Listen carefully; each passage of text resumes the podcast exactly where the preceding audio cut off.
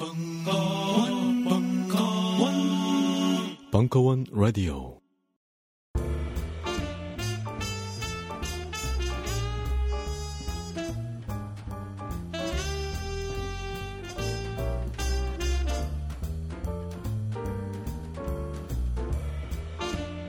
무려 철학 박사 강신주의 다 상담 중장년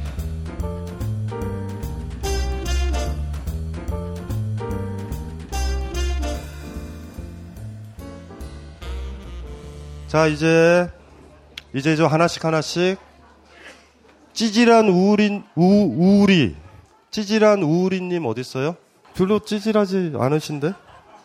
어, 저는 저, 이거, 이걸 보고 남자분인 줄 알았, 야, 여자분인 줄 알았어요.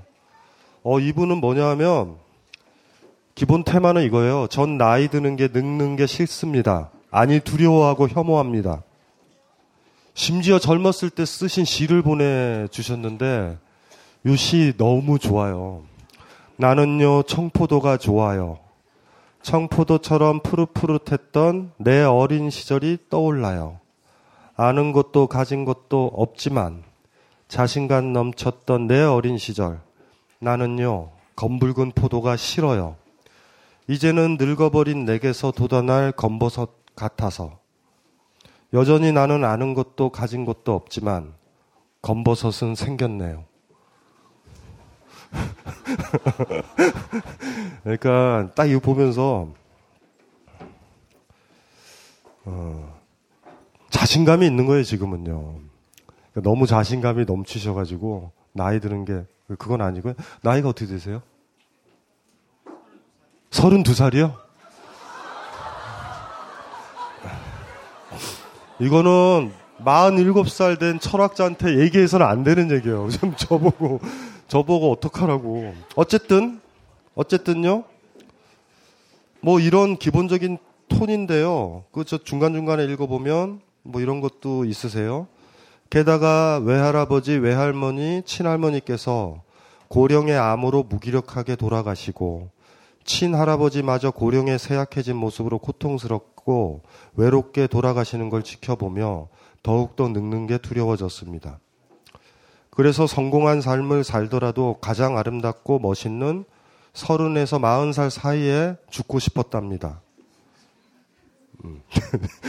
저, 저보고 어떡하라고. 저, 아직도 스물아홉 살에서 서른 살이 되던 날이 기억납니다.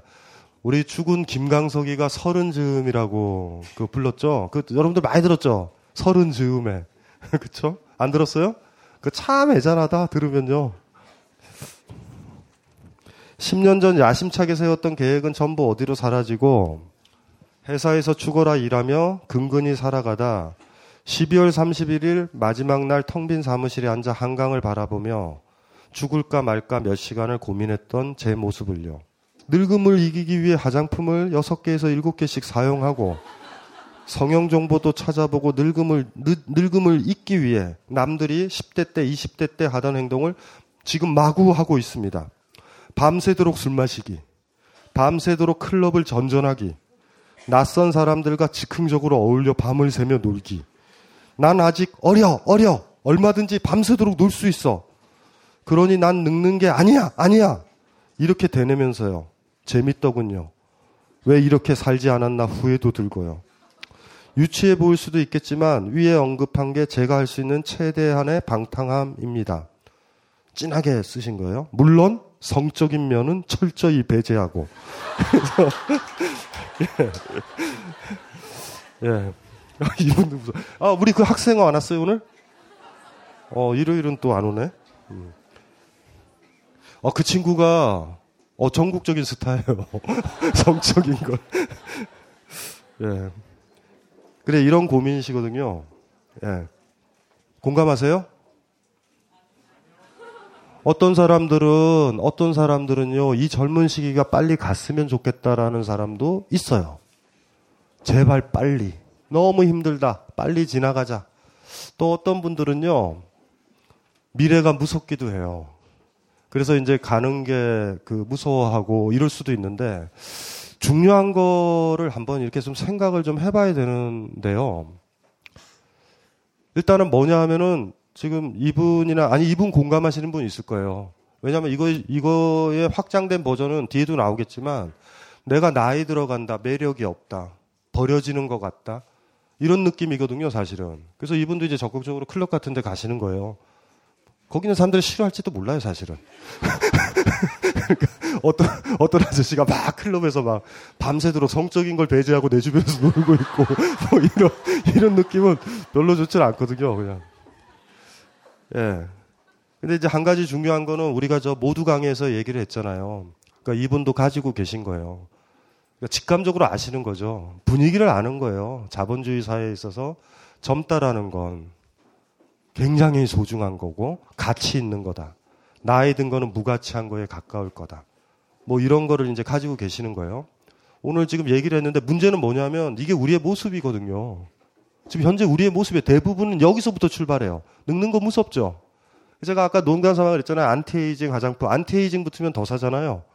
뭔가 그쵸? 주름도 거울을 보고 응시하면 발견이 되거든요. 어느 날 문득 생겼네 이러는 게 아니라 매일 아침마다 밤마다 쪼려봐요. 막 이렇게 쪼려보면 일이 복잡해지죠. 많이. 그 어쨌든지 간에 그거를 여기서는 항상 고민을 아까 모두 강연 거를 고민을 해봐야 되죠. 우리가 이 조건인데 이걸 어떻게 해야 될까? 근데 바닥에는 뭐가 있는지 아시죠? 뭐냐 하면 젊다라는 게 가장 내가 사랑받고 관심받는 거예요. CF만 보더라도요. 젊은 사람 위주로 다 만들어요. 나이 든 사람 위주로 만들지 않아요. 나이 든 사람 CF 보고 싶으면 5시에 일어나서 TV를 트셔야 돼요. 그러면은 어른들이 보는 CF가 거, 거, 그때부터 나와요. 그러니까 대개 모든 포커스는 젊은 사람들에 맞춰져 있죠. 그들을 가장 숭상하고 그들을 가장 매력적으로 보이게 하고 막 뭐 이런 식으로 만드는 거죠. 그러니까 결과적으로 우리가 젊다라는 느낌, 지금 이분이 가지고 있는 늙는 게 무섭다라는 이 느낌은 바닥에는 저분은 열려요. 사랑받고 더 관심받고 싶은 거예요. 그러니까 처음에 제가 옛날 강연 때 그거 했죠. 어른의 성숙도는 뭐라고요? 남의 시선 의식하지 않기.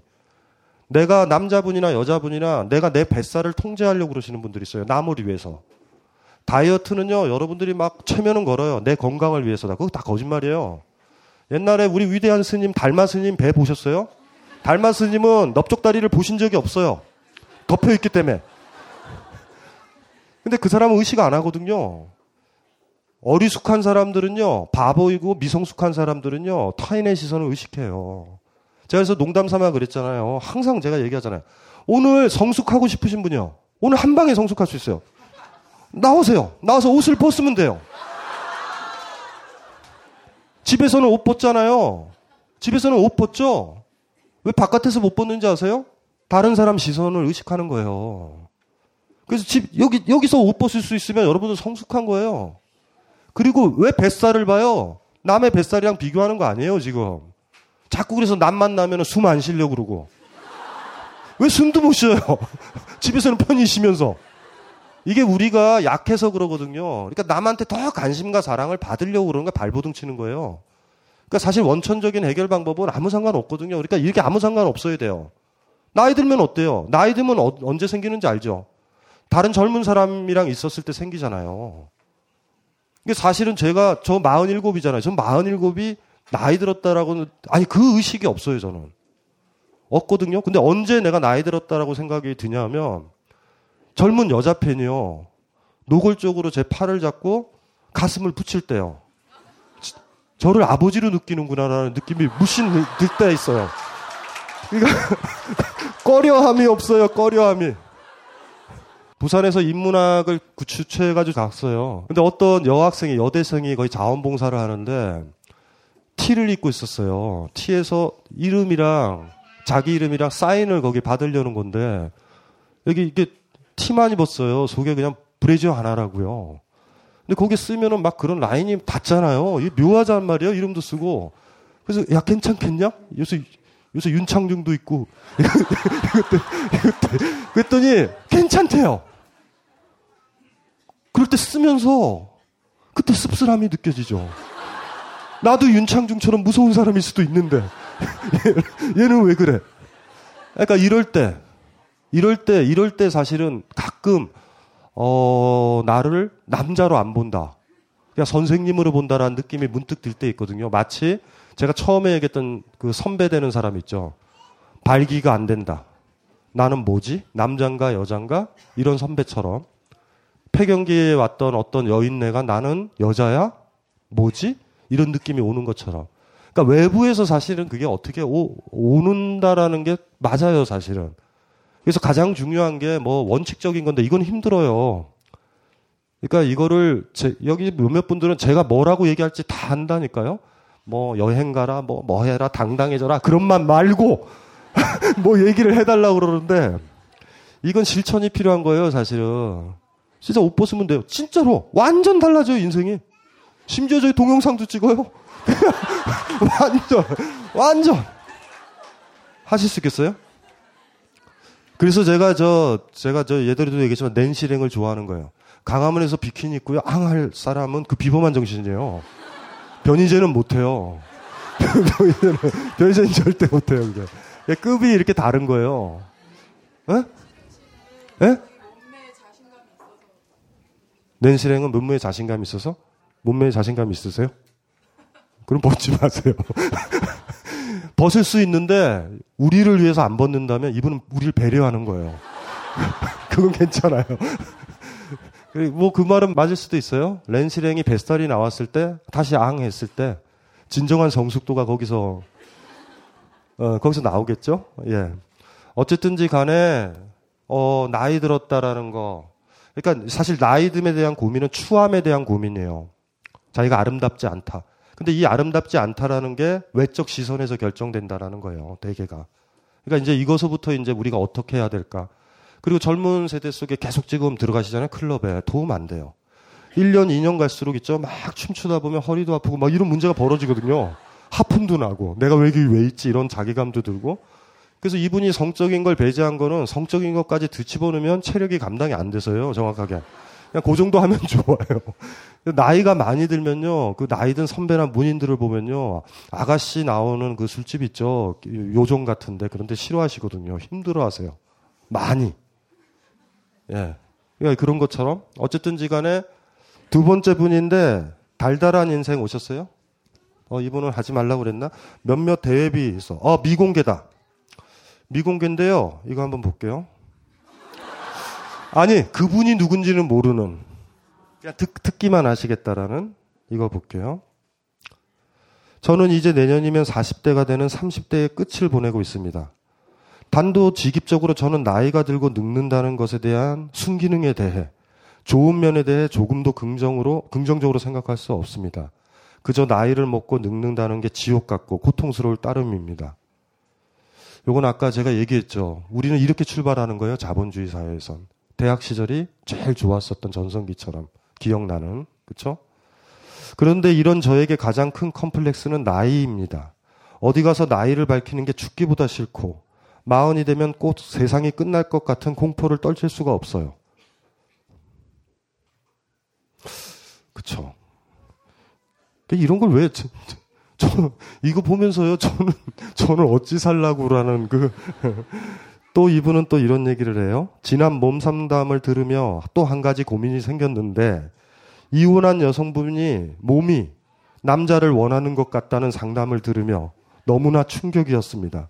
저는 솔직히 아직 남녀의 육체 관계에서 스펙타클한 뭔가 그 화학적인 반응을 경험해 보지 못했습니다. 결혼 생활을 3년이나 하고 그 전에 연애도 여러 번 했는데 그저 사랑하는 사람과 따뜻하게 포옹하고 있다는 그 느낌. 그리고 상대방이 좋아하는 걸 보면서 느끼는 만족감, 뭐 그 정도입니다. 그 다음에 또 넘어갈게요. 또 이런 문제요. 근데 그분의 상담을 들으며 저 사람은 어떤 희열을 느낄까? 그런 걸 나는 이 나이 먹고도 못 느끼고 있고 평생 모르고 죽을 수도 있다고 생각하니 내가 한성, 한심스럽기도 하고 가엾은 느낌도 듭니다. 지금은 남자친구가 없어도 그만이고 있으면 더 좋겠다는 생각인데요. 근데 문제는 제 몸이 늙어 있고 제 여성성도 늙어가고 있다는 거지요. 이런 생각들이 저를 더 조바심나게 만들고 있습니다. 제가 너무 욕심이 많아서일까요? 그러니까 전반적으로는 굉장히 분열되어 계세요. 뭐 늙는 게 싫다라고는 이게 앞부분이 제가 봤었을 때 받은 느낌은 두, 두 얘기가 들어가 있죠. 같이 앞에는 이제 어, 마흔이 되면 곧 세상이 끝날 것 같은 공포감이 있다. 뭐 이런 거 늙는다는 게 고통이고 지옥이다. 그런데 또 한편으로는 그렇게 또 생각을 하셨는데 몸 상담의 영향을 강하게 받으셨어요. 이걸 못 느낀다. 근데 못, 이제 이제는 두려우셔 두려워지신 게 이제 더 나이가 들으면 못 느낄 텐데 이거 빨리 느껴야 된다라는 조바심으로 또 변하신 거예요. 그래서 후자가 후자가 좀 긍정적으로 변하신 거예요. 사실 전자 부분들은 아까 이제 모두 강연에서 했지만 이거는 우리가 이렇게 느끼는 거거든요. 그러니까 이거를 나의 고민이라고 생각하지 않았으면 좋겠어요. 여기에 정도상의 차이가 있지만 다 이 고민하죠. 서른 되면, 사십 되면, 오십 되면 막 이런 조바심이 들죠. 뭐 이런 조바심은 다 들죠. 우리가 자본주의에 살고 있기 때문에 그래요. 피크는 지났다라는 느낌들이 자꾸 들고. 그래서 이게 이제 이 부분은요, 1차적으로 너무 큰 싸움이에요. 자본주의가 그렇게 만들어놨던 거와 내가 싸워 나가야 되는 거예요. 늙음이 좋아 이렇게 되는 거야. 아, 늙음이 좋다라는 말도 필요도 없다. 나이를 붙이면 안 돼요. 나이가 의미가 없어요, 사실은요, 전혀. 이 세상에서 제일 하잘 것 없는 인간이 몇 년생이야, 몇 학번이야, 우리의 패, 패턴이거든요. 그러니까 나이라는 건 그 사람에 대해서 얘기해 주는 게 거의 없어요, 사실은. 늙었다라는 느낌, 무슨 느낌, 두렵다라는 느낌은 아까도 얘기했지만 여러분들의 실존적 고민은 아니에요. 전혀 아니에요. 그리고 또 하나 제가 얘기를 하면 어린애이기도 해요. 이제 바깥으로 나와야 될 텐데 못 나오는 거예요. 부모님 탓이기도 해요, 어쩌면. 이런 경우에는. 보호받고 안전하고 자기 혼자 던져지는 거거든요. 김수영의 시 푸른 하늘이라는 시 아세요? 찾아봐요, 스마트폰에. 김수영 푸른 하늘을. 시가 이래요. 푸른 하늘을 제압하는 노고지리가 자유로웠다고. 부러워하던 어느 시인의 말은 수정되어야 한다. 자유를 위해서 비상하여 본 일 있는 사람이면 알지. 노고지리가 무엇을 보고 노래하는가를. 어째서 자유에는 피해 냄새가 섞여 있는가를. 바닥에 처박혀가지고요, 안전한 곳에 처박혀서 하늘을 보면 푸르고 예쁘고 자유로워 보이죠? 그리고 그 정도로 보는 걸로 만족하고 자유를 찾죠? 산으로 기어 올라가 보고 하늘로 올라가면 바람 더럽게 불어요. 무슨 말인지 아나요? 아직도 어린애라서 그런 거예요, 어쩌면. 나이 든다는 거에 프레스는 뭔지 아세요? 나 혼자 바깥으로 나가야 된다는 느낌이 강한 거예요. 지금까지 공부한다, 뭐 한다, 아니면 철이 덜 들어서 시집 가고 뭐 이러다가 어린애 같다라는 느낌이 더 큰 거죠. 그래서 후반부에 성적인 그런 문제들은 바깥으로 나가는 거예요. 그 부딪히는 세계거든요. 여러분들이 어떤 판타지를 갖든지 간에 엄청나게 남자랑 사랑 나누고 이래야지 간신히 사랑을 좀 알아요. 수영 제대로 해요? 처음에 물에 들어가서? 못하죠? 더럽게 힘들어요. 다 몸 쓰는 거는 습관이 붙어야 되니까.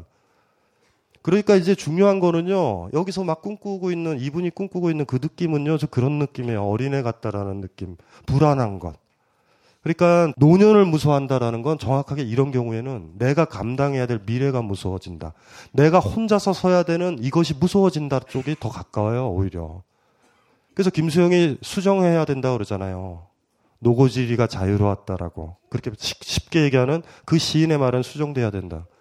진짜 산으로 올라가면, 높은 곳에 올라가면, 정상에 올라가 봤죠? 밑에서 보면 파란 하늘처럼 보이죠? 올라가 보세요. 바람 불고 지랄이에요. 그 난리 아니에요, 거기. 그게 무서운 거예요. 그러니까 여기선 나이 듦의 무서움이 아니라 협소한 세계를 떠나서 다른 세계와 부딪히는 것들. 근데 몸 상담을 통해서 그런 느낌이 있네요. 그쵸? 남자랑 격렬하게 사랑을 나누고 여자랑 사랑을 나눈다라는 게 안 해본 사람들, 많이 안 해본 사람들한테 판타지가 있겠지만 굉장히 힘든 거예요. 거의 노동에 가까워요. 그러니까 섹스라는 거는요, 미리 이렇게 보강을 하면 보강을 해드릴 거예요, 몸 상담을. 아주 빡시게 올라가서 대청봉 올라가는 희열에 가까운 거예요. 밑에서 깨작깨작 해가지고 개울에 노는 게 아니에요. 그러니까 이거 얘기를 할 때 그때 이분이 느끼는 게 후반부에서 그래서 희망을 보는 거죠. 격렬한 느낌이요? 화학적 반응이요? 거기서 와요. 무슨 말인지 알죠? 금방 있죠? 자유행위를 하듯이 있죠? 자유로 끝나는 게 아니기 때문에 매력적인 거예요. 저 상대방이요, 희열에 오르는 거예요. 그때 볼 때까지 끈질기게 밀어붙이는 거예요. 그래서 힘든 거예요. 그, 래서 그냥 편하게 하시려면 그냥 요새, 요새 국가에서 왜 그걸 막는지 모르겠어요. 음란물들을 다 폐쇄했잖아요. 그 우리를 위해서.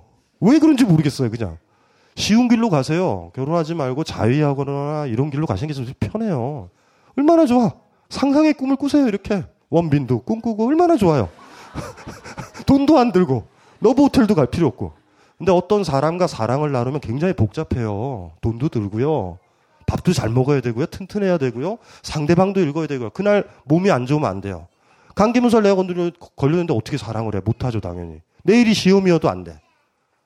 그러니까 그건 정상에 올라가는 거예요. 설악산에 딱 올라갈 때 회사 일 다 심하게 하고 정리하고 올라가야 되죠. 일거리 가득 있으면 산 올라갈 때 얼마나 힘든데요. 내일 가면 뭐 해야 돼, 뭐 해야 돼. 이러면 안 되죠. 그러니까 똑같은 거거든요. 그러니까 잊지 말아야 된다고요. 어른이 되는 길은요, 노년이 되는 길은 그래서 어부들한테 나이 든 어부들한테 주름살이 생긴 건 그 파도를 맞아서 생기는 거예요. 농부들의 굵은 손은요, 태양과 싸운 거예요. 여러분들의 맑은 피부는 뭘 얘기해요? 그냥 어린애지. 거친 피부가 생겨야 돼요. 나중에 상담하시면 어떤 분들은 이렇게 얘기해요. 그래서 저는 왠지 40, 50 먹은 나이 든 사람이 좋아요. 그 사람은 그거 보는 거예요. 저 남자는, 저 나이 든 성숙한 저 남자는요, 어린애가 아닌 거예요. 그러니까 지금 이분이 나이 듦에 대해서 두려워한다는 건 정확하게 어린애로 남아있겠다라는 게 있고요. 몸, 몸 상담을 통해서 필히 받으신 건 뭔가 바깥으로 나가서 거친 세계로 이제 들어가시는 거예요. 거친 세계로 들어가셔도 돼요. 성공 못할 수도 있어요. 처음에 설악산을 올라가려고 그래서 대청봉에 편하게 올라간 사람은 없어요, 누구도. 근데 그, 하는 거죠. 그래서 때때로 나이듦, 주름들은요, 그 사람의 진지한 삶을 상징하고요. 겪은 거죠. 전쟁을 겪었던 사람들의 그 깊이를 아시죠? 문학이 제일 아름다웠을 때는 언제냐면, 전쟁이 끝나고 나서 문학이에요. 너무 아름다워요. 너무 힘들어서. 그래서 우리 저, 저 지휘자들 많죠? 지휘자들 중에서 제일 무시, 무시무시한 지휘자가 교향곡 지휘하는 사람이 프루트뱅글러라는 사람이 있어요. 그 사람 지휘는요, 무서워요. 전쟁에서요, 음악을 연주하고 싶어. 음악은 자유 아니에요. 싸우는 게 아니거든요. 그 음악 나치를 겪으면서요, 그 사람의 지휘, 50년대, 그래서 앨범들 중에 제일 좋은 게 50년대, 60년대 앨범이에요. 클래식은. 그 다음에 이제 줄리아드 출신들이 나오면서 음악 다 개판으로 됐어요. 아무것도 없어요, 그냥. 테크닉만 배우는. 그래서 까먹지 말아야 될 게 방금 그 여기 얘기하셨던 분 나이와 성이라는 분은 그래요. 미래를 두려워하는 거고요. 거칠어진 주름을 두려워하는 거예요. 왜 어떤 남자가 여자분들은 아실 거예요. 산전수전 다 겪고 아 이혼한 남자가 왜 멋있어 보이는지 아세요? 별로 안 멋있나? 그, 그 그늘들. 쉽게 사랑이란 얘기를 안 하는 그 남자의 그 고독이라고 그러나 그럴까? 그런 게 그런 게 있어요. 이 이혼녀가 훨씬 더 매력적이에요, 사실은. 돌아온 싱글이 왜 매력적인지 아세요? 다 알아요. 쓸데없는 허리허식 없거든요. 안다고. 그리고 이렇게 시작하는 거예요. 사랑을 시작해도 우리 영원해요. 이런 얘기 안 해요, 치사하게. 행복할 때까지 같이 있어봐요. 아, 이 무게감은 무슨 말인지 알죠? 우리 상담하시는 분에 그런 분이 있거든요. 이게, 이게 성숙한 거죠. 야, 헤어질 줄 알면서 사랑하는 사람은요, 굉장히 비범한 거예요. 성숙한 거죠.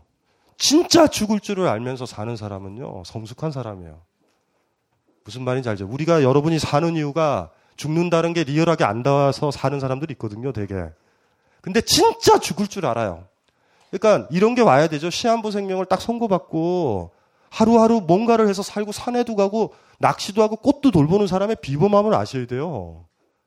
헤어질 줄 알면서도 사랑하는 사람 있죠. 안다고요. 어머니들도 그래야 되거든요. 이 아이를 언젠가 떠나보낼 줄 알고 사랑하는 건 성숙한 사랑인데 이 아이는 안 떠날 것 같지. 아니 그것도 생각 안 한다? 조짐은 있는데 생각은 안 해요. 되게 그래서 아, 딸이 결혼하거나 아들이 결혼할 때 우는 부모들 있죠. 몰랐나? 몰랐어요? 근데 그걸 알고 사랑했어야 됐다고요. 이 아이는 언젠가 떠나요. 내가 먼저 죽거나 얘가 결혼을 하거나. 그래도 그래움에도 사랑하는 거거든요. 그러니까 삶으로 다시 돌아와 봐요. 나이 들고 뒤져요. 알아요. 진짜 아는데 살 때 여러분들은 성숙한 거예요. 여러분들 다 시향부 생명에 한번 선고 받았으면 좋겠어요. 다. 그때 강해지거든요. 그게. 그래서 이제 이분이 전전긍긍하는 이런 부분들을 보면 좀 어, 어리다라는 생각도 사실 드는데 후반부에 일단은 몸 상담을 듣고 뭔가 지금 필이 동하신 거예요. 일찍 돌아가실 것 같진 않아요. 뭔가 적극적으로 적극적으로 화학적 그, 그 무엇인가를 찾아서 해볼 텐데 단서 하나 드렸어요. 그거는요. 설악산 밑에 계곡에 발 담그고 있는 그런 쾌감은 아니다라는 것. 굉장한 공을 들여야 같이 그 같이 만들 수 있는 거예요. 여러분들은 음악을 들으면 날로 듣지만 그 연주하기 위해서 얼마나 많은 사람들이 애를 써요. 그렇죠? 하나의 교향곡이 울리기 위해서 6개월을 연습하잖아요. 그래서 어떤 사람과 사랑을 하거나 그 몸상담에서 얘기했던 것처럼 그거 할 때 굉장히 많은 테크닉이 필요하고요. 연습이 필요하고 뭐 이런 것들이 필요하고 그거를 통해서 알게 되죠. 그리고 내가 그런 식으로 해서 나이 들어갔을 때 나의, 나의 모습은 매력적인 거죠. 어부의 주름질 얼굴을 존경해야 돼요. 노년은 굉장히 멋있어요. 제가 제일 좋아하는 배우가 알파치노거든요. 특히 나이 들었을 때 너무 멋있어요. 제레미 아이언스도 멋있죠. 멋있죠. 여러분들이 빨리빨리 늙어야 제레미 아이언스를 만나는 거예요. 지금 보는 애들은 남자애들 다 유치한 거예요. 애들이 다 성적인 걸 배제하고 보는 아이들만 있어요. 근데 제레미 아이언스나 알파치노 같은 사람은 성적인 걸 배제 안 해요. 오늘은 사랑하고 싶니? 이건 금방금방 알아요. 계속 나는 성적인 걸 배제하고 있어. 베개를 놓는다던가 이런 짓은 안 해요. 시간이 더 가봅시다. 나이 듦의 매력은 거기에 있어요. 오류가 없이 내가 저를 읽듯이 저도 나를 읽는 그런 사람들을 만날 수 있는 시간이 늘어가는 거죠. 그래서 뭐 연애를 많이 하신 분은 아실 거예요. 시간이 가면 갈수록 안목이 높죠. 안목이 높아지면서 주변에 남자들이나 여자들은 없어요. 하지만 상관없어요. 옛날에 안목이 떨어져가지고 얼마나 개차반 같은 애들이랑 힘들었어요. 그건 없어지는 거예요. 완숙하게 즐기고 싶지 않나요? 너브 호텔 들어갔을 때 부드럽게 들어가는 나의 모습? 네? CCTV를 보면서 V자를 이렇게 해주는? 이 정도 돼야죠. 이게 나이 들면서 가능한 거예요. 완숙, 완숙한 경지죠. 완숙한 경지. 더 많은 세계가 열리는데 그걸 가기 위해서 더 많이 강해지셔야 돼요. 그리고 겪는 거예요. 젊음을 부여잡으려고 하고 노년을 저주하잖아요. 근데 그게 이제 자본주의 메커니즘면 돌아보면 인간의 성숙도는 20살짜리 아이가 사랑책 쓴 것보다 60 먹은 어떤 작가가 사랑 쓴 거의 강도를 아시죠? 그 빛남이 있거든요. 자본의 논리에 너무 편입되면 나는 굉장히 계속 안티에이징을 해야 될 것 같아요. 이게 베이비예요, 베이비. 거칠어져야 돼요. 태양을 맞았는데 어떻게 얼굴에 주름이 안 생길까? 어떻게 하실래요? 피부를 보호하실래요? 사하라 사막을 횡단해 보실래요? 여러분들은 둘 다 선택하려고 그러잖아요. 그래서 우리 아줌마들이 산에 가면 이상한 마스크를 쓰고 무서워 죽겠어요. 밤에 야간 산행할 때도 쓰시거든요. 무슨 다스베이더도 아니고 무서워 죽겠어요. 막 한여름에도요 무장을 하세요 그분들은 안 돼요. 뭐, 뭐, SPF가 뭐 55술 입어도요, 타요. 산은 안 돼요. 뭐, 그러고 다닐 때, 그쵸? 둘레길 가면 무서워요? 둘레길이나 이런 데 가잖아요. 비바람만 몰아칠 때, 그 아줌마가들이 고개에서요, 가리고 한 여, 여섯 명이 나타나면요, 색깔도 같아요. 붉은색. 나타나면 깜짝 놀래요. 산적인 줄 알고. 반대되는 얘기를 했죠. 노년이 가진 강력함들. 돌아보세요. 지금 알았던 것 10대 때 알았어요? 그러니 얼마나 신기해요. 갈 때까지 가보는 거죠. 더 많이 늙고 오래 갔으면 좋겠어요. 서른 살에 죽겠다. 뭐, 뭐, 왜. 죽어요, 그냥. 제가 봤을 때 죽어도 돼. 무서운 거예요. 근데 그렇게 안 되네요. 나를 보호할 부모도 죽 고 혼자 남을 거예요. 다 어차피 그렇게 돼요. 근데 까먹지 마셔야 돼요. 인문적 상상력에서는 나이 든 사람을 존경해요. 저는 저 서울대는 아주 똑똑하고 막 카이스트 다니는 그 새끼보다 어부를 더 존중해요. 그 경험에서 우러나오는 그 이야기들. 많이 알고 계시죠? 이것저것. 별로 아는 거 없어요. 머릿속에 막 오만 가지 잡생각이 있는데 하나하나 안 사람들이 있어요. 진짜 무서워요. 이 세상에서 제일 무서운 말이 뭔지 아세요? 여러분들이 막 뭐라고 떠들 때. 너 해봤어? 어. 어, 이거는, 이거는 비수를 꽂죠. 안 해봤잖아. 우리는 안 해본 건데도 떠들고요. 안 해봤으니 무서워하기도 하고 이래요. 나이 들며 어른이 돼서 나이 들고 주름 생긴다라는 것들은요. 멋진 거예요. 멋있어지는 거예요. 예쁘게. 그렇게 일단은 그건 인문적인 거예요. 저는 그런 사람들이 좋아요. 저도 마찬가지예요. 이렇게 꼬맹이들 대학 다니고 대학원 다니고 막 말 많은 애들이 있거든요. 막 팍팍 잘났다고 막 떠들어요. 저도 그 시절을 보내봐서 알아요. 그러니까 입을 확 꼬매고 싶은 애들이 있거든요. 막 잘났대요. 그러니까 요지인즉슨 제가 한마디만 하면 돼요. 너 위대하다. 이 얘기를 듣고 싶은 아이들이 있어요. 그런데 어른들이나 좀 나이 드신 제대로 산 사람들을 보면 말 하나하나에 무게 있죠. 그러니까 예를 들면 시한부 생명을 선고받은 사람이 어차피 사람은 태어나면 죽어요. 라는 이 무게와 조금, 조그만 애가 막 요새 막, 막 이상한 책을 읽다가 엄마, 사람은 죽어. 뭐 이러는 거랑 달라요. 그러니까 이제 까먹지 말게 노년이 가지고 있는 것들의 나이듦이 가지고 있는 것들의 강력함이 있어요. 그거를 생각을 해보시면 되고요. 제가 제일 예뻤던 중년 여자는 누구였냐 하면 저를 좋아해요. 제 독자이고 제가 저 이제 어 분당 쪽인가 거기서 강연을 하고 KTX 타고 지방 가야 될 텐데 그분이 은퇴를 하셨어요. 은퇴를 하셔가지고 남양주에서 도자기 같은 거 만드시고요. 술도 좋아하셔서 여자분인데 막걸리도 제조하세요. 술 마시고 도자기 만들고 도자기에다가 술 따르고 뭐 이런 거예요. 그래서 그렇게 사시다가 오셨어요. 운전을 저를 해가지고 서울역까지 왔다고요. 그 경부고속도로 거꾸로 타고 올라왔는데 그분이 저한테 그런 얘기를 했어요. 선생님, 화장 안한 60대 여자의 얼굴 봤어요? 그리고 저한테 보여준데 너무 예뻤어요. 처음 봤어요, 그런 분. 저희 누이만 하더라도 나이가 들수록 화장이 짙어져요. 계속 짙어지더라고요. 지금은 보면은 어느 카페에 그 뭐 김마담 같은 느낌도 들어요. 가끔가다 깜짝깜짝 놀래요. 제가 보면 화장이 짙어져요. 막 스모키 쪽으로 가요. 그 다크 서클이 세지면요, 그냥 보여주면 되는데 다크 서클을 이용해서 스모키로 가는 거예요. 그래서, 그래서 나중에 제가 기회가 돼 있으면 저희 누이를 제가 불러 불러가지고 저희 저희 저희 누이 재밌어요. 예. 아, 저희 누이 얘기하니까 생각난다. 저희 누이가 좀, 저, 저, 저희 매형이랑 사이가 안 좋거든요. 그 옛날에 그래서 저 결혼을, 결혼을 안 했으면 했, 었어요 사실은 제 눈에는. 제가 군대를 딱 갔다 왔는데 예전에 사귀었던 사람이 있었어요. 저는 그 사람이랑 결혼한 줄 알았어요. 부대에서 결혼한다고 5박 6일 휴가가 왔어요. 딱 갔더니 결혼식장에서 알았어요.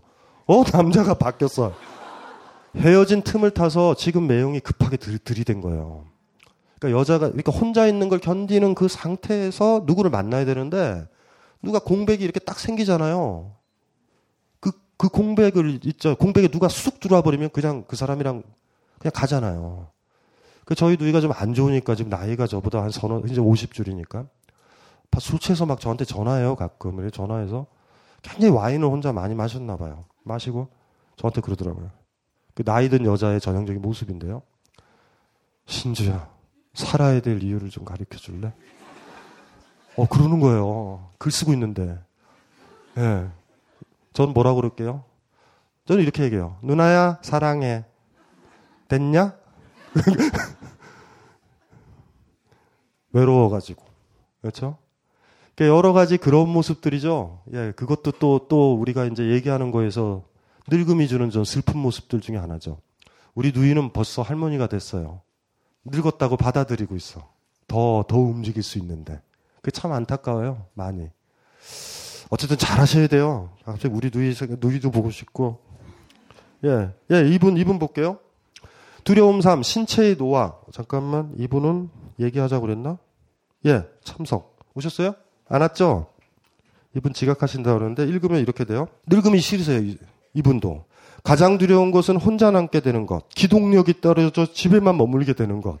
이제 와서 돌아가신 할머니를 생각해보니 할머니가 왜 집에만 머무셨는지. 그것이 할머니의 의지가 아니었다는 것을 느끼니 노인이 된다는 것이 상실감으로 다가옵니다. 제 맘대로 되지 않는 몸, 기능이 떨어져가는 신체는 어떻게 해야 하나요? 나이가 들면 그런 것도 받아들여지나요? 이거 저한테 묻는 거죠. 하루하루 지금을 잘 살며 나이를 먹으면 그러한 상실감을 받아들인 지혜가 생기나요? 저는 제 신체에 대한 상실감이 엄청나게 클 것 같아요. 이거를 얘기를 해드릴게요. 발기부전에 빠진 제 선배에게 드렸죠. 그 선배에게 드렸죠. 그 선배 쿨하시거든요. 지금은. 받아들인다? 건방진 소리 하지 마세요. 여러분은 몸이에요, 그냥. 옛날에 잔상들을 가지고요. 지금을 부정하지 마세요. 예를 들면 내가 교통사고로 다리가 잘렸잖아요. 그럼 우울해지죠? 왜 우울해져요? 옛날에 건강했던 다리가 떠오르거든요, 계속. 무슨 말인지 알죠? 우리의 생각은 항상 과거적이에요. 우리의 몸은 현재에 살고. 뭘 받아들여요? 받아들이는 게 아니죠. 받아들이는 문제가 아니에요. 우리의 몸이 우리 자신이에요. 받아들일 문제가 아니에요. 받아들여야 되나 말아야 되나 이런 고민 자체가 나이 듦을 여러분들이 부정하고 있어요. 그래서 여러분들이 그래도 정신은 몸과 상관없이 계속 있는 거 아니야? 이러니까 천국 얘기가 나오고 지랄을 하는 거예요. 없어요, 그런 거. 그냥 그 나이에 맞는 정신이에요. 그러니까 그 정신이 들어왔는데 그걸 거부하는 거죠. 그걸 거부하지 마세요. 너무 신기하지 않아요? 도대체 내 모습이 어디까지 가고 내 정신은 어디까지 변할까? 이런 것들을 흥미진진하게 생각하셔야 되는데 어떤 젊었을 때 정신 하나 가지고 그 정신, 기억, 내 몸에 대한 기억으로 내 몸을 보고 주름이 생겼다고 그러는 거예요. 주름을 그렇게 보시면 어떡해요? 멋진 걸 이래야죠. 와! 내 이름 몇개 생길까? 이래야죠. 흥미진진한 걸 이렇게 생길까? 이렇게 생길까? 그걸 부정한다라는 건 뭐냐면 젊었을 때 빤빤했던 정신 상태로 지금 똥꼬집 뿌리면서 있는 거예요. 그 똥꼬집 뿌려도 돼요. 그건 붕괴돼요. 빨리 붕괴시켜야 돼요. 매번 제가 얘기했잖아요. 몸에 맞게 업데이트 해야 돼요, 생각은. 여러분의 기준은 몸이에요. 내 몸 상태라고요. 내가 다리가 잘렸잖아요. 이게 내 모습이에요. 왜 다리가 없다고 생각해요? 제가 제일 싫은 게 뭔지 아세요? 다리 불편하신 분이 정상인처럼 올림픽에 참여하는 사람들 보면 불쌍해요. 왜 그래요? 그럴 필요 없잖아. 난 못 뛰어! 이러면 되는데. 싫어! 그래서 아버지가 이렇게 산에 올라가자. 막 이럴 때 있죠. 어, 그럴 때 이제 아들은 쿨하게 그런 거죠. 나 병신이에요. 안 갈래요. 얼마나 좋아. 간다? 그래, 괜찮아. 너는 괜찮아. 뭐가 괜찮아요? 다리가 없는데. 정신만 가지고 있으라고 그러면 안 돼요, 여러분들. 그렇게 키우면 안 돼요, 사람들을. 받아들이라고 그러는 거예요. 너 다리 없어. 없어. 없, 없어야 돼요. 그냥 받아들이면 돼요. 그게 받아들임이에요. 받아들인다는 건 내가 선택하는 문제가 아니라 빨리 그거를 수용을 해야 돼요. 거울 보고서 왜 이렇게 늙어가? 유치한 거죠. 정신은 지금 없고 과거에 있어요. 과거의 내 모습으로 본다고요. 여러분들이 젊음이 사라졌다 거울을 보면서 사라지고 있다 사라지고 있다 사라지고 있다 뭐가 사라져요? 주름이 막 생기고 있는데 답답해 죽겠어요. 아유 진짜로 신기하지 않아요? 어머 신기한 것을 왜 30대 얼굴로 자꾸 얼굴을 밀려고 그래요 자꾸 바보같이 그러지 마세요. 그걸 즐겨야 되거든요. 장자라는 책에 그 얘기가 나온단 말이에요. 막 문둥병이 되고 꼽사둥이가 되고 망가졌던 사람이 그래요. 거울을 딱 보면서 어떤 애가 그래요. 힘들죠, 힘드시죠. 막 뭐 이렇게 얘기하니까 안 힘들어요. 내일은 어찌 또 다리가 변해갈지 궁금해요. 이 얘기를 한단 말이에요. 장자라는 책에 보면. 그 얘기가 뭔지 아시겠죠? 무슨 정신을 유지하세요? 그 유치했던 서른 살의 정신이요? 그, 그 미적 판단이요? 에이, 그런 사람들이 어떻게 제레미아스랑 사랑을 나눠요? 못 나누지. 계속 베이비랑 나누려고요? 50이 되더라도 아직도 내 정신은 30이야. 음. 그래서 30대 남자 찾으려고요? 아, 위험하다. 불쌍하고요. 나이에 맞게 경험하는 게 다르거든요. 돌아보세요. 방향을 자세히 보세요. 방향을 자세히 보세요. 우리가 어렸을 때 경험했었던 폭과 시간이 가면 갈수록 더 넓어지죠. 이 넓어짐이 계속 커지는 거예요. 그 극점에 이르러서 우리가 죽을 거예요, 어쩌면. 근데 중간에 그 경험을 스스로 통제할 수도 있어요. 흥미진진해야 되거든요. 제가 그래서 처음에 얘기했던 그 제 독자, 선생님, 화장 안 한 50대, 60대 여자 처음 보시죠. 라는 얘기. 오늘 화장 안 하고 오신 분이요. 예쁘잖아요. 예쁘신 거예요. 괜찮죠? 늙은 별로 걱정 안 하시죠? 그냥 심심해서 오신 거죠. 그거를 얻으셔야 돼요. 그리고 처음에 얘기했던 거랑 똑같은 거예요. 남의 시선을 의식하지 말기. 거울 보면 뭔지 아세요? 거울 본다라는 건 내가 분열되어 있어야 돼요. 타인의 시선에서 나를 보는 거예요. 몇몇 사람들은 화장하는 걸 나의 가치고 뭐 나를 이쁘게 하려고 나의 자기만족이라 개소리를 해요. 개소리예요. 뭘로 보는 거예요? 타인의 시선에서 보는 거예요. 미리 검열하는 거예요. 어찌 보일까? 그걸 변명을 할 수 있어요. 나를 위해서, 나 만족이라고. 나 만족이면은 립스틱을 이렇게 칠해보세요. 이렇게 가운데로 이렇게. 그걸 안 하잖아. 그리고 꼭 저도 미장원에서 머리를 깎기 때문에 여러분들 뭐 스마트폰 패드 가지고 와서 이렇게 해주세요. 이러면서 무슨 또 자기 만족이야. 그렇게 얘기하면 안 돼요. 화장을 안 해요. 누구 좋으라고 화장을 해요? 강자와 약자 중에 누가 꾸며요? 약자가 꾸민다고. 남자와 여자 중에서 누가 화장을 해요? 최근엔 남자도 화장을 하죠. 그 남자도 약해져서 그래요. 남자들 많이 없어졌어요. 제가 봤을 땐. 그러니까 마초 페미니즘을 지향할 수 있는 남자들은 많이 사라졌어요. 남자는 남자거든요. 제가 항상 얘기하거든요. 여자분들 진짜 조심해야 될 사람은 페미니스트 제스처 취하는, 취하는 남자들이에요. 난 다 알아. 이런 것처럼. 저랑 김호준은 괜찮아요. 우리는 이렇게 해가지고요. 모르겠다. 근데 나는 이렇게 느껴. 우리 이렇게 얘기해요. 한 번도 여자의 마음을 안다라고 우린 그러진 않아요. 그러니까 우리는 내 마음 얘기하기 바빠요. 그래서 이해, 그러니까 저, 저쪽에서 오해를 하면 몰라요. 여전히. 그래서 그런 사람, 그런 사람들이 필요하죠. 많이.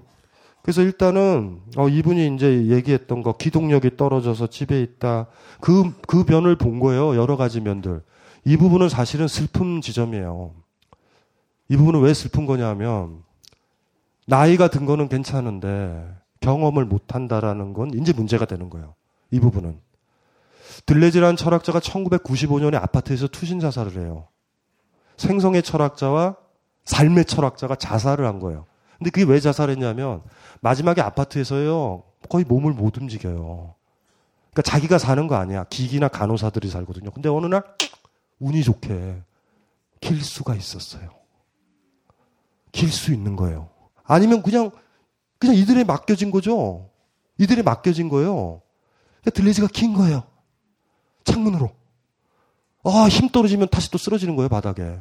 그 난 폐가 되고 난 짐인 거예요. 올라가는 거죠. 어, 다행이네. 창문에 섰더니 아직도 괜찮아요. 그럴 때 훅 뛰시는 거예요. 마지막까지 살아 있었어요.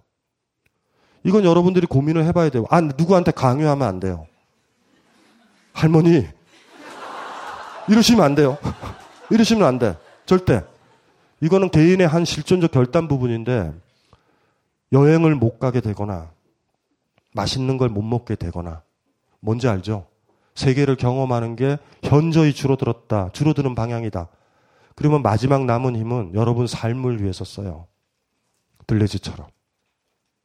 끝까지 병원 가지 말고. 그건 하실 수 있겠어요? 살아, 살아있는 채로 죽으세요. 살아있는데 죽어 있는 것처럼 살다가 죽는 분들을 너무 많이 봐서 그래. 그렇다고 부모님한테 권하시면 안 돼요. 어머님, 기동력이 현저히 떨어지신 걸 보니 들레질한 철학자가 있었어요. 뭐 이런 얘기 하시면 안 돼요. 이건 각자가 결정하는 부분이거든요. 이제 그분들은 이제 어른이 아니라 어린애가 되신 거예요. 죽는 게 무섭고 두렵고 이런 거야. 그러니까 어린애를 버리는 거니까 그건 강요하지면 안 되지만 저한테 여러분들이 이 세상을 떠날 때 삶으로서 떠났으면 좋겠어요. 무슨 말인지 알죠? 그 들레즈가 잘못된 건 아니거든요. 내가 더 이상 세계를 느낄 수가 없고 더 이상 경험을 할 수도 없고 더 이상 못해요. 더 이상 나는 주름이 생길 바람도 맞을 수 없고 햇빛도 맞을 수 없어요. 별로 몸을 못 움직여. 이럴 땐 사실은 그때 죽은 거예요. 그러니까 내가 살아있으면 새로운 거를 경험한다 범위까지예요. 그런데 다리가 잘 안 움직이더라도 걸어 다니면서 다른 거 경험할 수 있잖아요. 그러면 내일 눈이 떠지고요, 움직여요. 내일은 또 무슨 일이 있을지 모르겠다. 요게 우리의 희망이거든요. 내일은 어떤 일이 있을지. 언제 우리가 진짜 젊은 아이들이 언제 자살하는지 알죠? 내일도 뻔할 때. 더 끔찍한 뻔함, 뻔함이 벌어질 때요. 삶이 매력적인 건 그거죠. 우리가 목숨 안 끊는 이유는 내일 또 어떤 태양을 볼지 모르니까.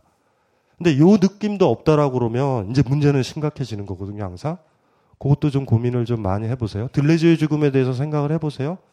삶으로서 죽어야 된다. 삶과 죽음이요. 요단강 건너는 것처럼 순식간에 칼날처럼 보여야 돼요. 그런데 삶과 죽음 사이에 살았으면서도 죽, 죽은 거인 그 묘한 병실의 단계. 바로 여기서 그 우리 병원 자본들이 여러분들을 착취하는 부분이에요. 어차피 죽을 줄 아는데. 그래서 비범한 영혼들은요, 암, 암, 암 걸릴 수 있죠. 우리 암 많이 걸리잖아. 여러분들도 걸릴 거예요. 한 3, 40%니까 하나, 둘, 셋, 넷, 다섯에서 여기, 여기 두 분은 걸린다고 봐야 되고요. 걸린데 말기암이라고 선고받을 때 병원 가지 마세요. 그 인문학적이지 않아요. 왜냐하면 병원에 가면 여러분들을 죽어 있는 상태로 만들 거예요. 항암 치료를 하면서. 근데 몇몇 문인들은 어떻게 죽냐, 아, 죽냐 하면요. 고통스럽지 않아요. 항암 치료보다. 계속 가보는 거예요. 그러다가 죽기 2주, 3주 전에 더럽게 아파요.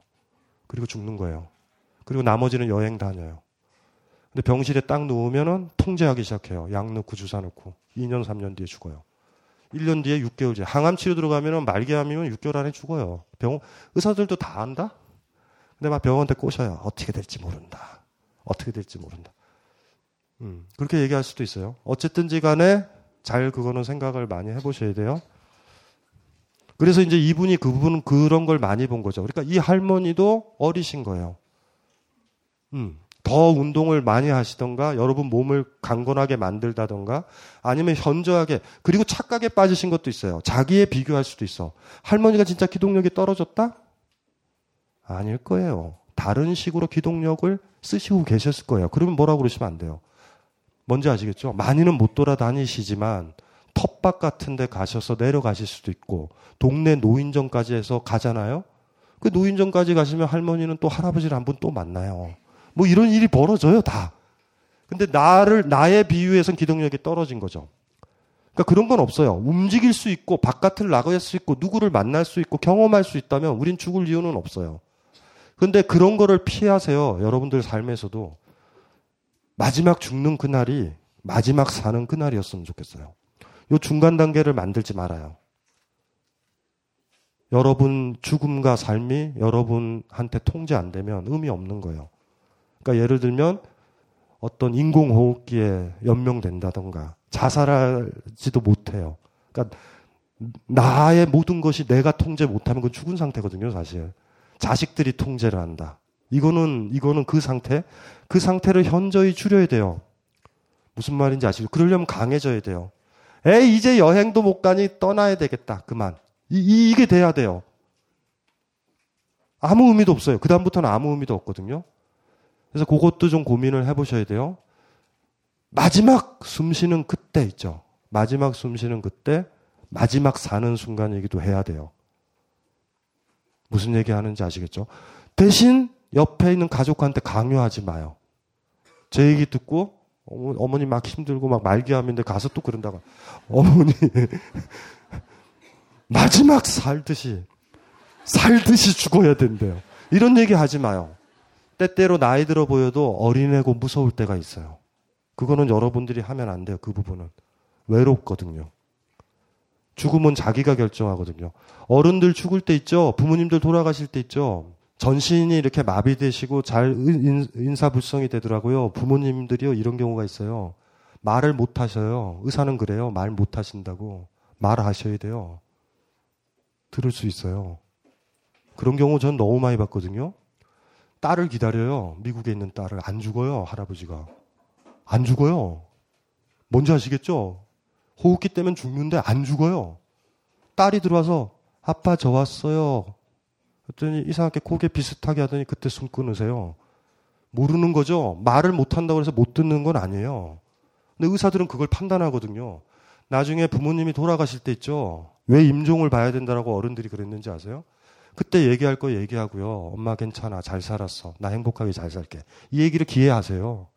그럼 여러분들 양친 중에 한 분한테 느낄 거예요. 그 얘기를 듣고 안심하고 스스로 거둬요. 사람이 죽을 때 스스로 거두네요?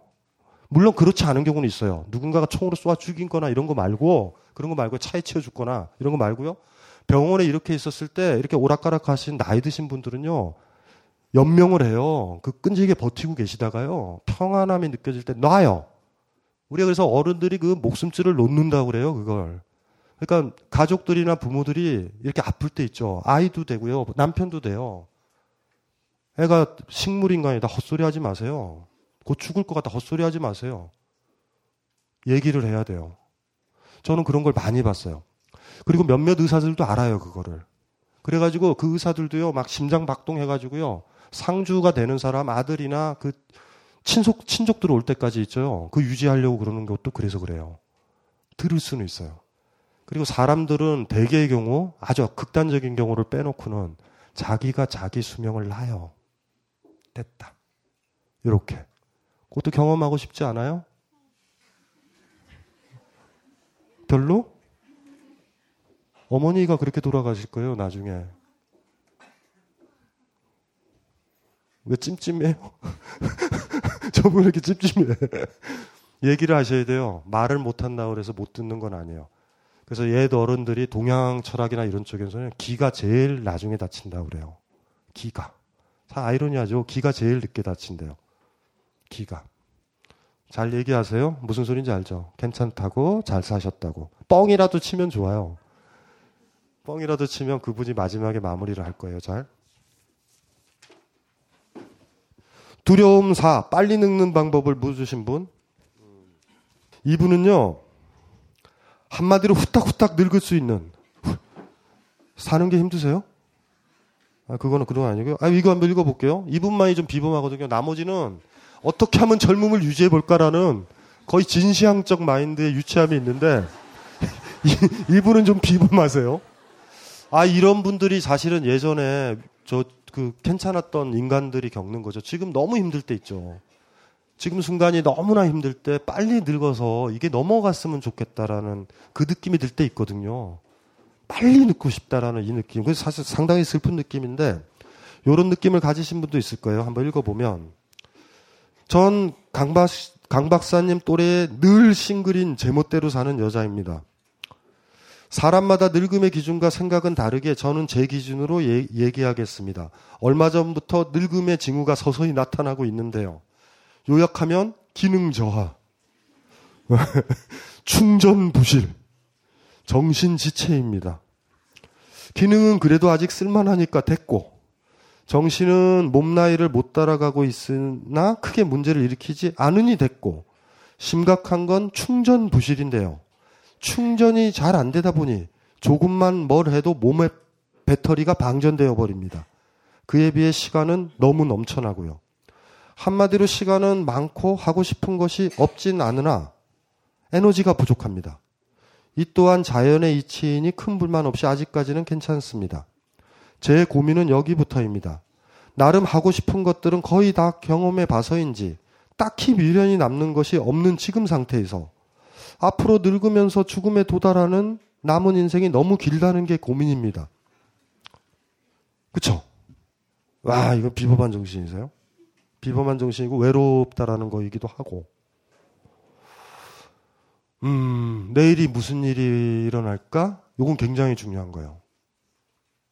요, 요, 요, 요게 중요한 거예요. 흥미진진한데 내일은 어떻게 될까? 요게 있어야 되거든요. 내일은.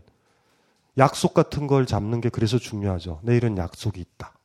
어떤 약속을 잡을 때 우리가 본능적으로 약속이 없으면 좀 불안하신 분들이 있어요. 그래서 어쨌든지 간에 약속을 잡죠.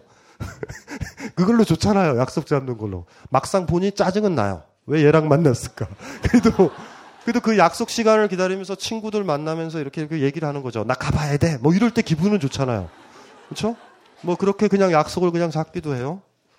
근데 경험을 다 해봐서 딱히 미련이 남은 것이 없는 지금 상태에서 앞으로 늙으면서 죽음에 도달하는 남은 인생이 너무 길다는 게 고민입니다. 공감 가세요? 너무 빤해 보이죠?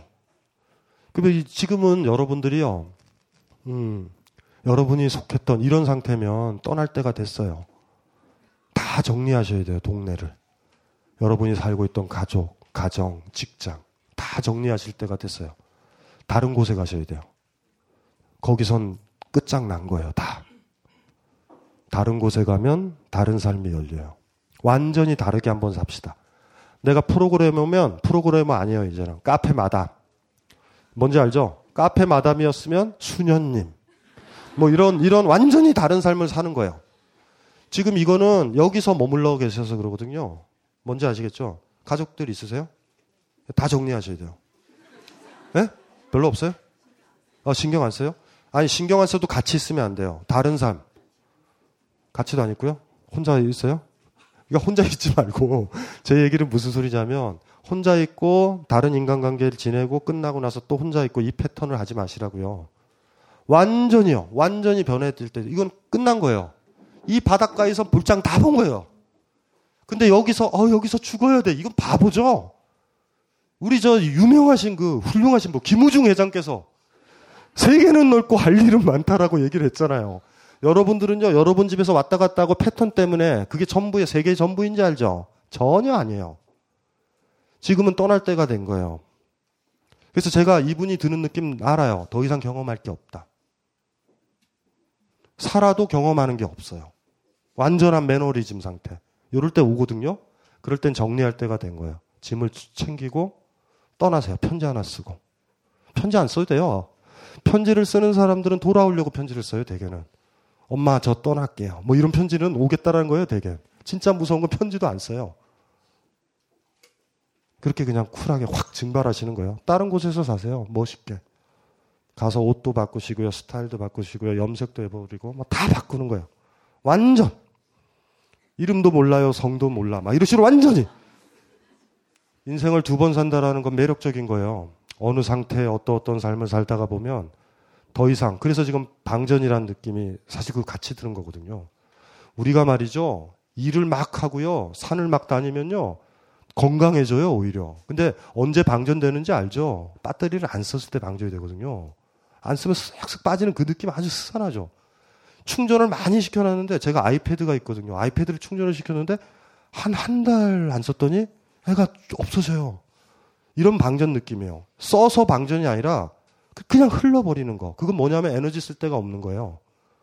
그 지금 에너지 쓸 데가 지금 사시는 공간에선 없어요.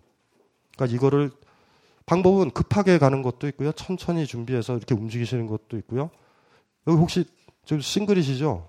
이 벙커에서 뭐를 하냐면요. 맞선 프로그램을 해요. 거기에 참여하세요. 거기 그, 그, 그것도 재밌어요. 그거. 새로운 세계가 열려요. 그렇게 하시면 돼요. 자기 삶이 방전된 것 같다. 에너지도 없다. 아침에 일어나도 똑같다. 이런 느낌이 딱 드셨을 때는요. 떠날 때가 된 거예요. 더 이상 살아도 경험하는 건 아니에요. 우린 경험하려고 살아요. 무슨 일이 있을까? 이 느낌이 있어야 되거든요. 근데 지금 없으신 거예요. 이제 그걸로 정리를 하시면 되고요. 오늘 사실 이렇게 이거를 읽다 보면은요. 그 뭐 무슨 느낌이 드냐면 막 질문도요. 아 지금 지금 지금 질문하신 분 얘기를 하요 전반적으로 이게 이걸 걸른 거잖아요. 대개 질문들이 질문을 위한 질문이에요. 그리고 심지어 무슨 느낌이 드냐면 이 앞에 내담자석에 앉기, 앉기 위한 자리를 확보하기 위한 그런 질문도 많고 제가 그래서 처음에 그랬잖아요. 우리 늙음이란 테마가 여러분들이 이렇게 바라기에는 힘든 사실 테마예요. 그 중에 이제 진지하게 하나만 더 하고 쉴게요. 이분은 이분은 왜냐하면 새로 다음 테마에서 시작하기는 뭐해요? 이분은 그냥 거의 노골적으로 저한테 들이대는데 이분은 얘기를 안, 해, 안 해야 되나요? 아, 얘기해도 된대. 불로장생님. 어, 저분이구나. 저분은 자꾸 저분의 나이와 저를 가늠하면서 뭐 이런 생각도 하는 거죠. 지금 나랑 연애를 하게 되면 나이 차이가 있으니 저 인간이 할아버지가 되면 우리는 어떡하지? 막 이런 고민을 그래서 예, 이거 이것만 보고 아이크림을 바른다고 눈밑주름 안 생기는 거 아니다.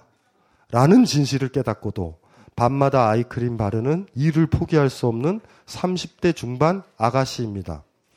저의 눈밑주름과 탄력을 잃어가는 몸뚱이의 고민을 뒤로 하고 이, 이걸 뒤로 하시면 안 되는데 뒤로 해버렸어요. 강신주 선생님 프로필이 1967년생에 딱 꽂혀서 꼭 여쭤보고 싶은 게 있는데요. 올해 47이시잖아요. 50주를 2년 반 정도 남겨둔 시점에서 남자로서 살아가는 남은 여생에 대해 어떻게 생각하시나요? 본인의 신체적 능력과 성적 능력, 경제적 능력, 양육 능력, 빠르신 분은 손주도 볼 나이시잖아요. 앞으로 점점 아픈 데가 늘어가고 기력도 떨어질 텐데 남자로서의 매력 지수는 어떠세요? 띠동갑 즈음 되는 67년생 남자, 점점점점. 어렸을 때부터 인연도 되고, 연, 연인도 되고 하는데요. 어렸을 때야 한참 팔팔한 능력 있는 띠동갑 오빠지만 이제는 예비 노인네 같은 생각이 들어서요. 주위에서는 늙은 놈, 몇 년만 지나봐라. 영감 냄새 폴폴 나고 젊을 땐 실컷 놀고 힘 다 빠져. 밤일도 못해. 생가부 신세에 어디 병이라도 나면 수발 들고 네가 생계 책임져야 한다. 등의 반응입니다. 음. 그렇죠. 재밌어요. 예. 네. 각종 암 발방이나 발병이나 4대 성인병의 진단 혹은 발현의 가장 높은 시기이기도 하네요. 빠른 사람들은 죽기도 하고요. 보험회사도 외면하며 이 나이대 남자 정말 슬프긴 하겠어요.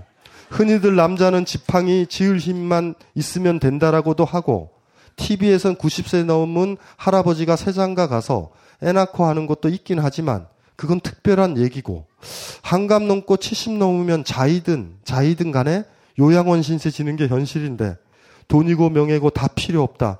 무조건 젊은 청년을 만나라는 부모님 말씀이 옳은 것 같기도 하고 그냥 모르겠어서 강신주 선생님께 여쭤보기로 했습니다. 67년생 대표로 답변해 주세요. 47살, 결혼과 출산, 유아, 노후, 성, 여자, 사랑, 가치관, 그리고 갱년기 늙은 남자라고 표현하는 것에 쫄지 말고 냉철하고 지혜로운 답변 부탁드립니다.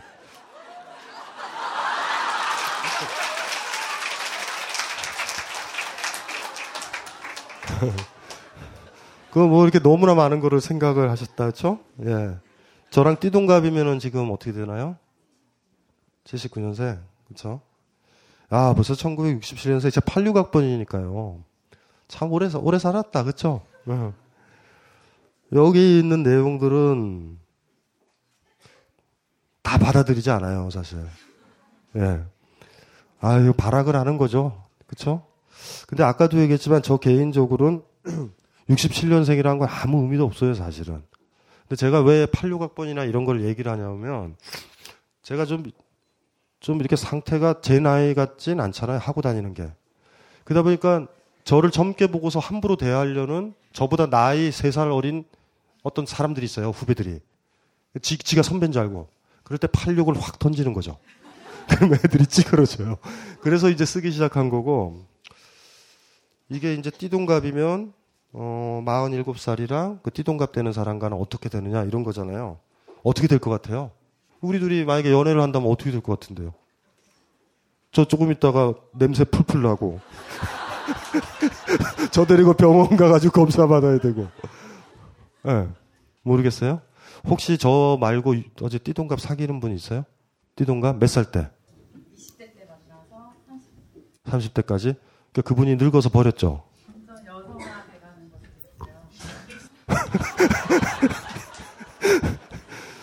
근데 이거는 많은 부분 사실 저도 공감을 하거든요. 요새 제가 정이 많아져서요. 눈물이 많고요. 그거, 그건 있어요.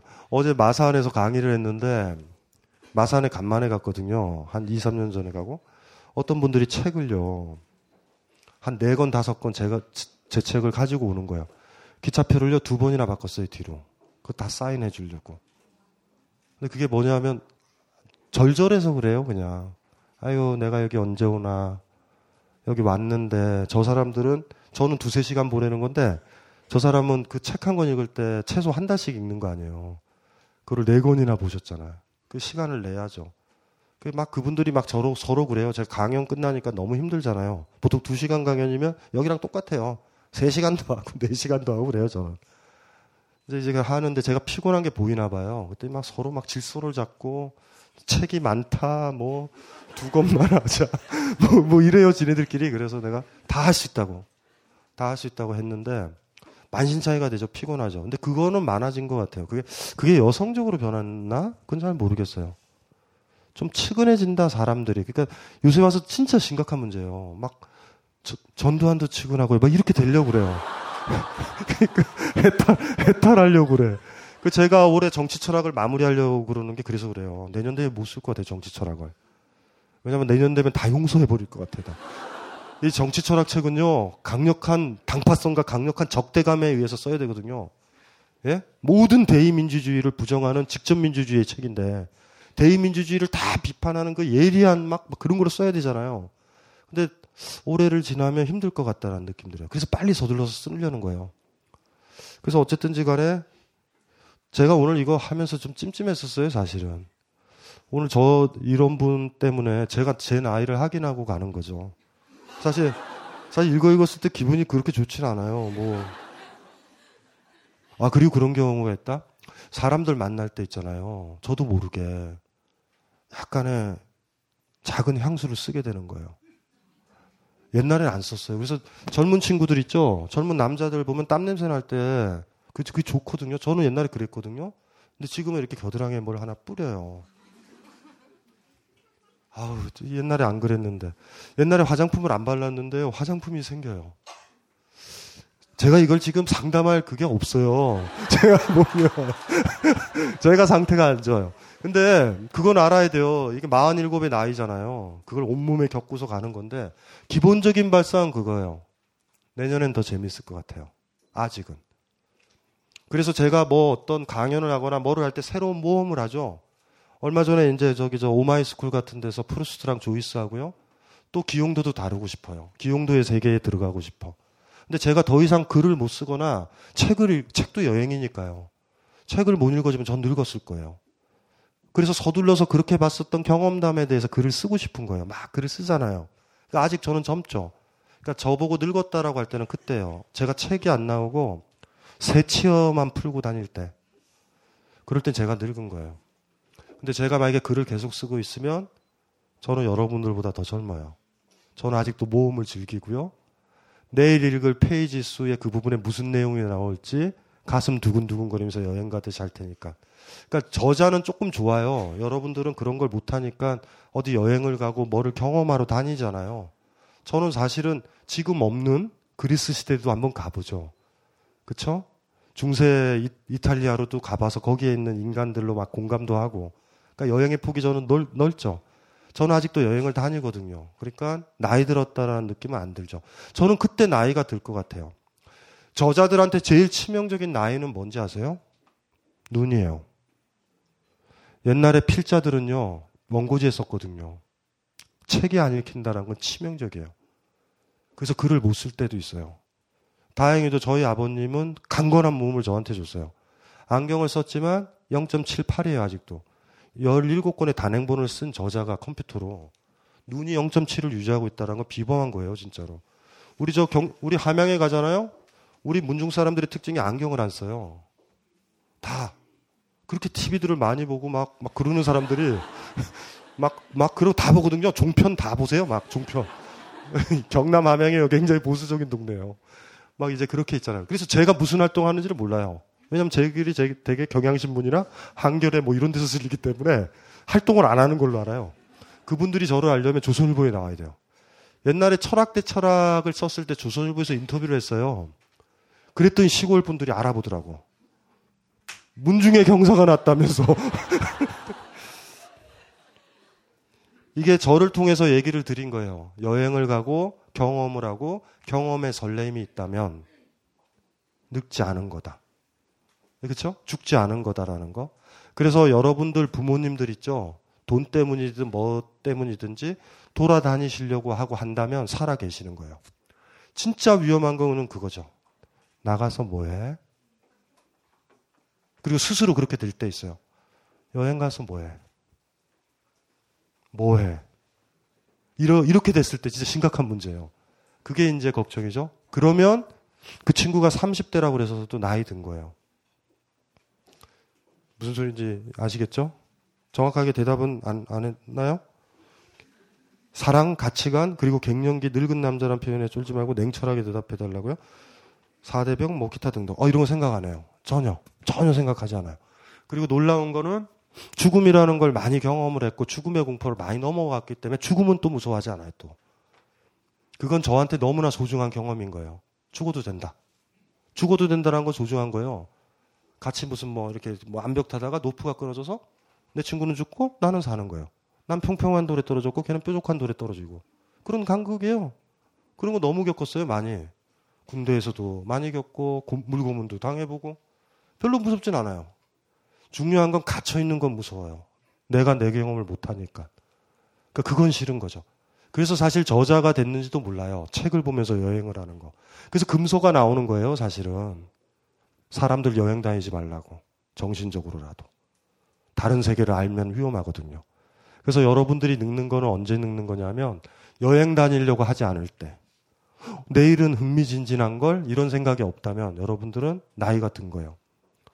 아까 그 방전 있죠? 그것도 같은 차원이거든요. 대답 됐, 되셨어요? 예. 네. 만약에 지금 아기를 낳으신다고 하면 환갑쯤 돼야 아이 참나. 이거 보세요. 제가 지금 아, 아기를 낳아요. 저는 낳는 걸로 만족해요. 알아서 살면 돼요, 지는. 아이는 저한테 그럴 거예요. 야, 이 새끼야! 마흔 일곱에 나를 낳으면 어떡해! 내가 대학 다닐 때 네 나이를 생각해야지! 이럴 때 저는 아이한테 이렇게 얘기할 거예요. 미안해. 왜 오바들을 해요? 상관없어요. 그거 어떡해요? 우리가 안 되는 건 안 되는 거예요. 저분은 오만 걱정을 다 한다? 상관없어요. 그 저는 얼마나 편해요? 애 등록금은 안 돼도 돼요. 나이가 들어서. 성인병에 걸리고 병원에 누워 있는데. 아, 좋다. 애를 한 10명 낳아서 보양을 받으려고요. 왜 못해요? 하면 되지. 그건 중요한 건 아니에요. 전혀 중요한 건 아니에요. 그 문제는. 이회수 선생도 꽤 늦게 해서 아이를 받지 않았나요? 그리고 늦게 아이를 보면요, 오래 살아요, 아버지가. 음, 등록금 벌려고. 그것도 괜찮아요. 어쨌든지 간에 그거는 상관없고요. 이 세상에서 제일 바보가요. 내가 어떤 어떤 A라는 행위를 했을 때 B라는 파급 효과가 생기고 B라는 파급 효과 중에 많은 부분들이 부정적이다라고 생각하는 건 A를 안 하겠다라는 비겁함에서 오는 거예요, 다. 진짜 중요한 거 아니네요. A를 해야 생기는 거잖아요. 근데 A를 해야 된다고 할까 말까 할까 말까 할 때 A를 하게 됐었을 때 다른 파급 효과가 생기는데 그 중에 안 좋은 게 있잖아요.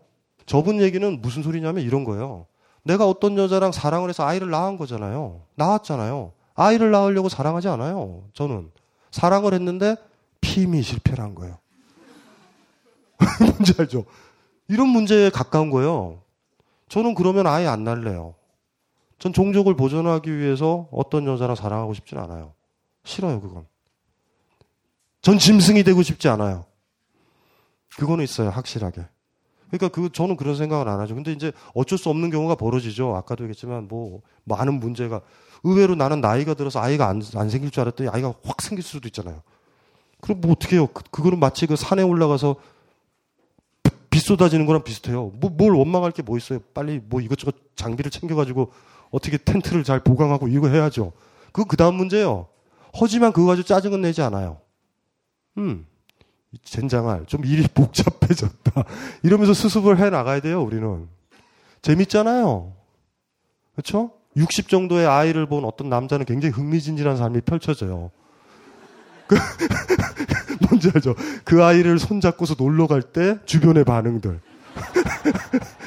여러 가지 재밌죠? 그걸 즐겨야 되거든요. 부끄러운 것도 아니고 뭣도 아니고. 저는 그렇게 깊이 생각하지 않아요. 그건 의미가 없다라는 걸 알고 있기 때문에. 생각은요, 항상 언제 해야 되냐면요. 어떤, 어떤, 어떤 행위가 하고 결과가 나온 다음에 그때 하는 거예요, 생각은.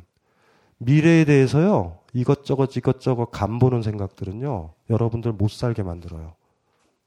저 남자랑 사귀면 이렇게 되고, 이렇게 되고, 이렇게 되고, 집안이 이상한 것 같은데 이렇게 되고, 이렇게 되고. 복잡해요. 그건 나중 문제예요. 다. 다 나중 문제예요. 의외로 우리는 그런 식으로 삶이 진행되진 않아요. 의외로. 제가 옛날에도 그런 얘기 많이 했잖아요. 제자들 중이나 제 독자들 중에 그런 질문해요.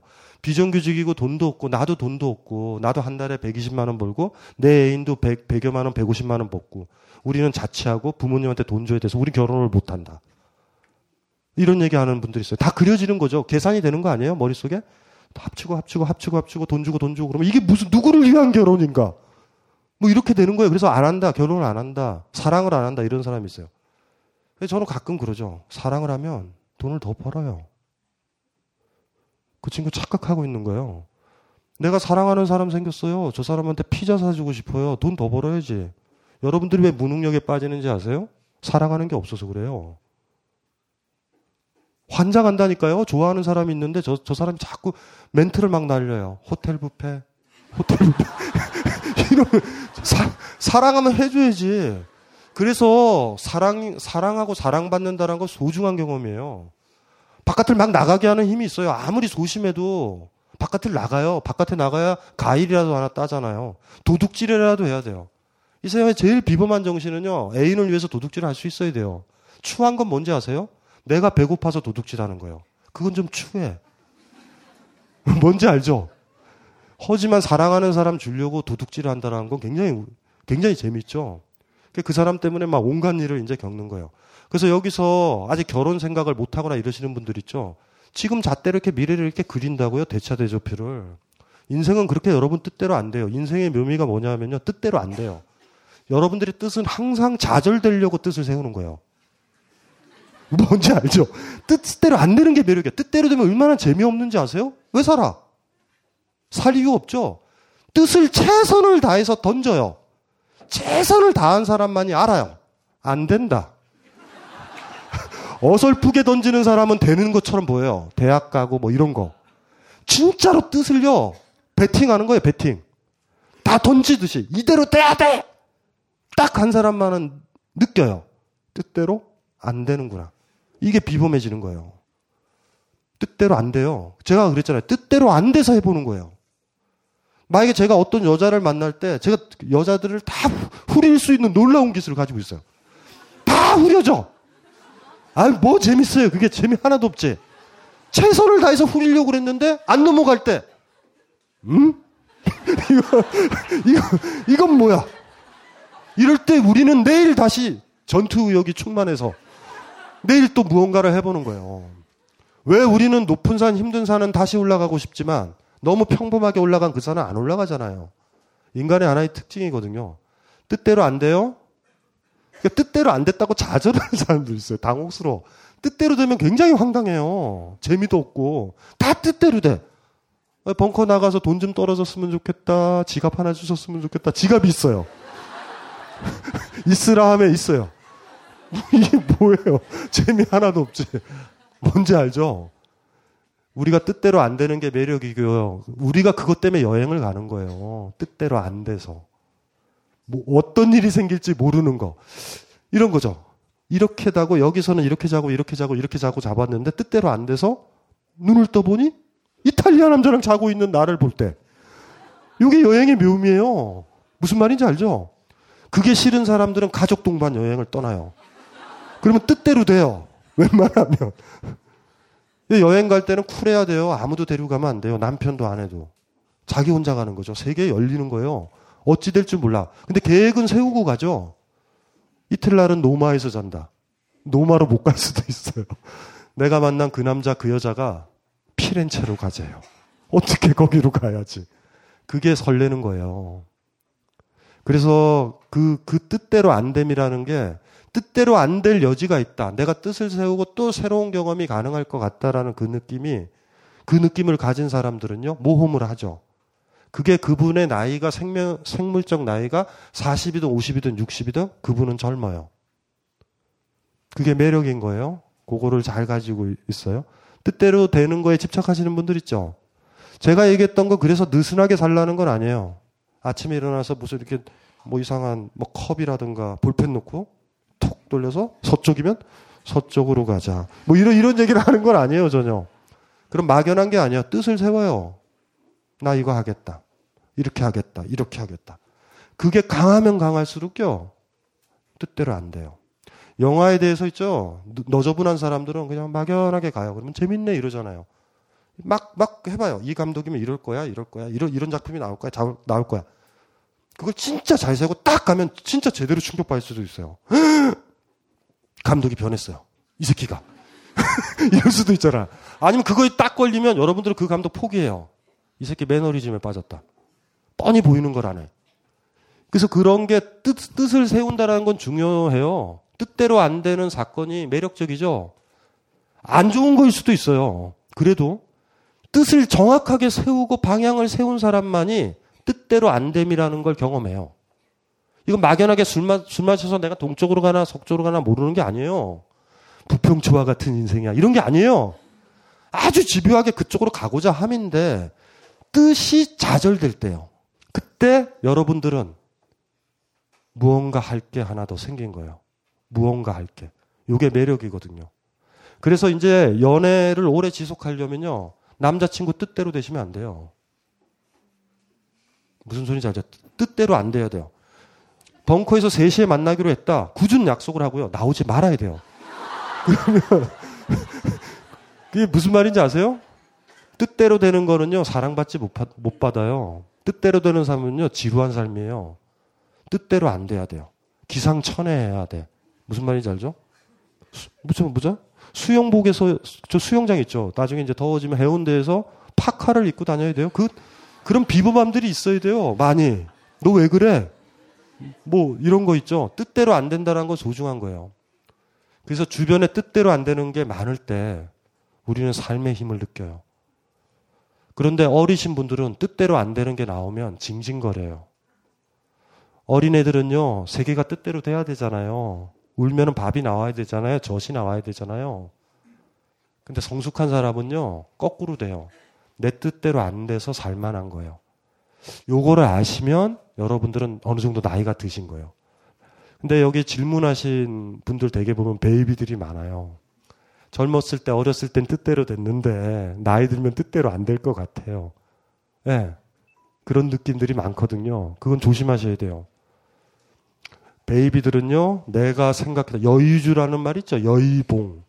같을 여자의 뜻 있자. 생각만 하면 길어지는 봉우리, 그 봉이거든요, 봉. 여의봉. 여의주, 마찬가지죠? 뜻대로 움직이는 구슬이에요. 그것만 가지면 뜻대로 된다라는 거거든요, 다. 재미가 없어요. 꼬맹이는 세계가 내 뜻대로 돼요.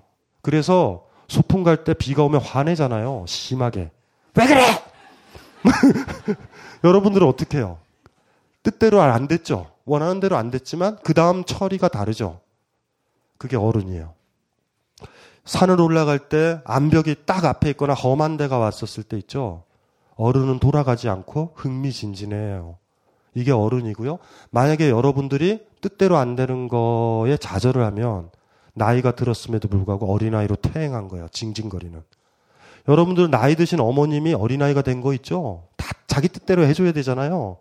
그러니까 저희 어머님도 그러거든요. 뭐 예를 들면 덥다 막 이러면 에어컨 사줘. 그러면 에어컨 사줘야 돼요. 예. 본인은 돈 하나도 안 벌면서 에어컨은 사줘야 되고 사줘야 좋아요. 이제 그렇게 된다고요. 나이 드시면 어린애가 되죠. 세계가 뜻대로 돼야 돼요. 근데 어른은 내 뜻대로 안 되는 것, 거기에서 즐거움과 삶의 희망을 찾는, 찾을 수 있는 사람들이에요. 그거를 잘 생각을 해보시면 되죠. 대답되셨나요? 네, 저는 그래서 요진 즉슨 아직 젊어요.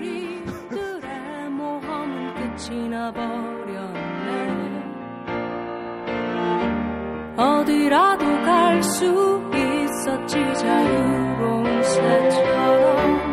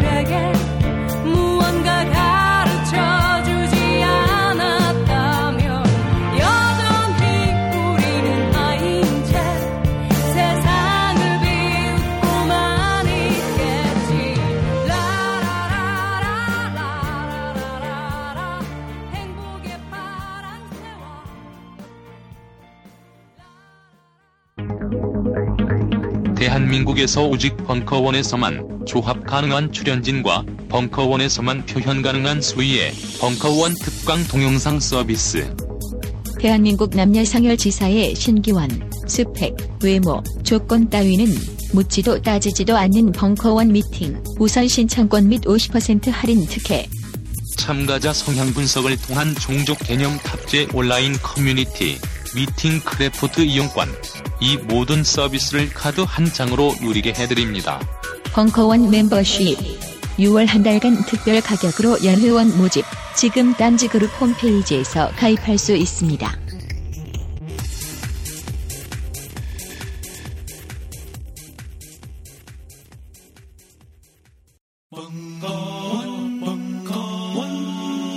벙커원 라디오